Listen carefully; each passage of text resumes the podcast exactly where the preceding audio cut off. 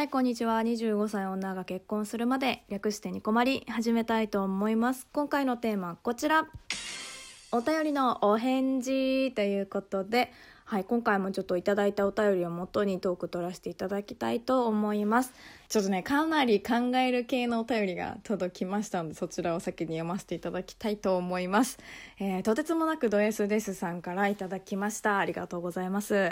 えーお久しぶりです。お久しぶりです。いつもありがとうございます。えーテーマ的にいいかなと思い質問させていただきます。えーハグってどういう位置だと思いますか？小話入ります。小話入ります、えー失恋したという女性の慰め会を男女5、6人でやりました。最後カラオケとなり、あれよあれよでその失恋した女性と2人になりました。なぜか。さあ帰ろうとなった時に1分だけハグさせてと言われ少し考えましたが OK しましたイメージ力士の当たり稽古の親方が僕で力士がその女性です。そんな変なハグでした。本当に1分なのか分かりませんが気が済んだのかありがとうという言葉で終わり帰りました。さてこれは友情ですか？それはなぜですか？そしてもう一つもし僕の彼女的立場だったとしてこれは浮気ですか？それはなぜですか？実際僕はこのことを当時の彼女には話してません。もちろんその女性とは何もありません。お答えいただけると幸いですということで。いやードラマ的展開だね。えー、どうなんだろう。いや私はその異性のお友達その私だったら男友達になると思うんですけどはいるんですよ。別にいないわけじゃないんですけどその失恋した時に話は聞いてもらうことはあってもその直接的な慰めをしてもらうことってななんとなくその自分の中ではタブーだと思っていてあんまりしてはいけないことかなとは思っているんですね。なんでかっていうとその自分が下心あると思われるのも嫌だしなんだろうなその勘違いさせてしそういうふうに勘違いさせてしまうのはもう申し訳ないかなっていうふうには思っちゃって、まあ、できないんですけどまあただじゃあその女の人が S さんをそういうなんだろうなこう異性的な目で見てたからハグをお願いしたかって言ったらなんか違うような気がするんですよねこれは。でその文の中でその1分だけってあえてその女の人が言ったっていうことと私このぶつかり稽古っていうのがその S さんに対してのその友情のあり方だったのかなっていうふうにちょっと思っちゃったんだよね。なんかさぶつかり稽古って書いてあるけどさその情景をさ考えるとさ情景っていうかその状況を考えるとさめちゃくちゃ切なくない？なんかその悔しさみたいなのがさこうにじみ出てる気がしてなんかうんうんってなんか勝手になっちゃうんだけどでもやっぱ S さんをさ信頼してるからこそその1分ってその人が決めてやっぱハグしてもらったっていうかハグしたんだよねこれは。多分ぶつかり稽古ってことだから。うわーっつってドーンってしたんだと思うんですけど。いや多分もっとさちゃんとしてほしかったんじゃないかなとも思うんだよねこれ本当は。でもその S さんがさ彼女がいるってことって多分仲良くしてれば分かる分かってたと思うしね彼女さんにもねもしかしたら気使ってたのかもしれないですよね。いやーでもこれわかんないその普段からその S さんとその女の子女の人がどういう仲だったかにもまあよるかもしんないですけどこれでさもしさその S さんが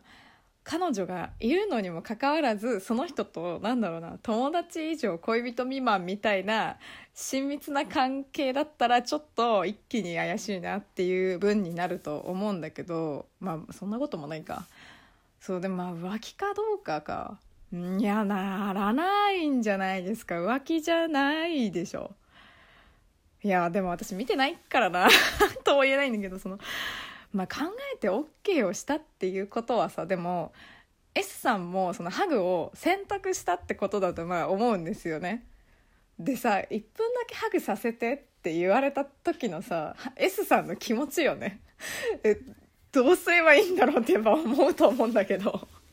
いやだからこのぶつかり稽古ハグってめちゃくちゃ大きい意味があったと思うんですよね。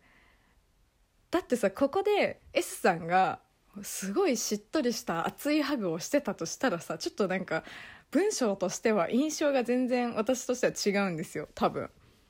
あとどっちからしたのかっていうのも結構大事な気がして。で死に行った側って結局やっぱ能動的な方になるわけじゃないですか。受動的じゃなくて。でそれがその失恋した女の人から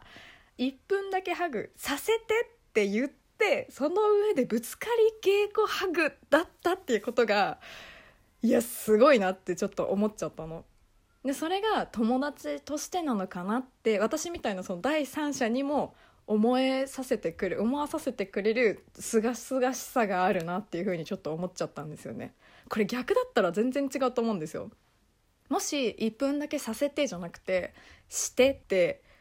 文ででしかもそれに対して S さんがいいよって許可をして S さんからハグをしかもしっとりしたハグをしに行ってたとしたらもう全然状況違うじゃないですか。でそれだけで全然違うからやっぱ S さんがもしこれだとしたらもっともっと悩んじゃう気がするんだよね。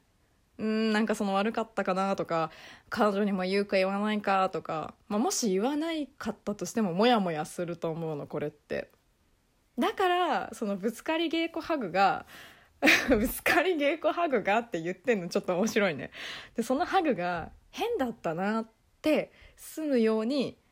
S さんに対してもそういう配慮をしたのかなってちょっと思っちゃったんだよね。いやもうなんか泣けてこないですか？もうなんか切ないってなっちゃって。いやこれ切なくなっちゃったのよ読んでて。いやすごいよね、まあ、この分だけだから何ともちょっと言えないところはあると思うんですけど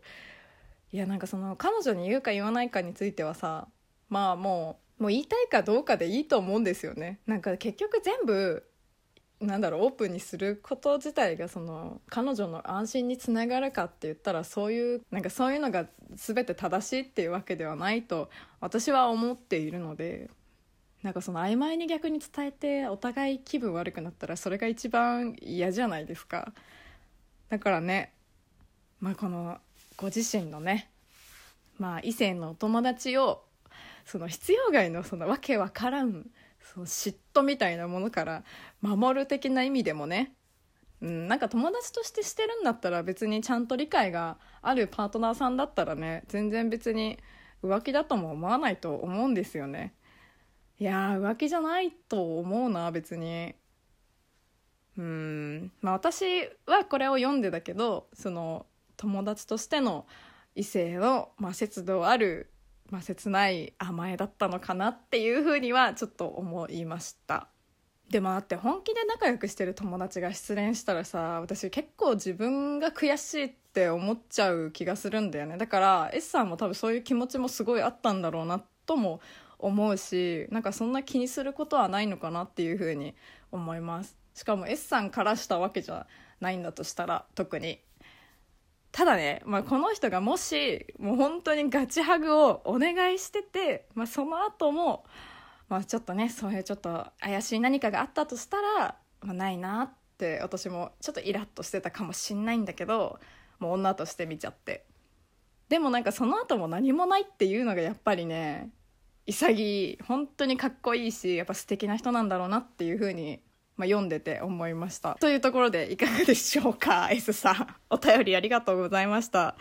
ということで、あともう一つ、あの、お便りというかギフトとご感想をいただいておりますのでそちらも読みたいと思います。えー、日暮さんからいただきました。ありがとうございます。いつも元気で可愛い小牧さんへということでありがとうございます。えー、新婚もフルコンフルコン古婚も、えー、夫へのイラは一緒ですね。ただそれがのろけに聞こえてしまうのが新婚さんの特権かな。美味しい棒で小腹を満たしてくださいませ。ということで、美味しい棒を3つもいただきました。ありがとうございます。なんか新婚の反対語って何だろうなって思って調べたんですけど、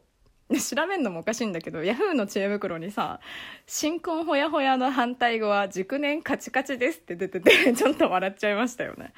まあでもよく考えたの、その結婚の反対にはなってないから、もそう考えると独身カチカチになるかもしれないんだけど、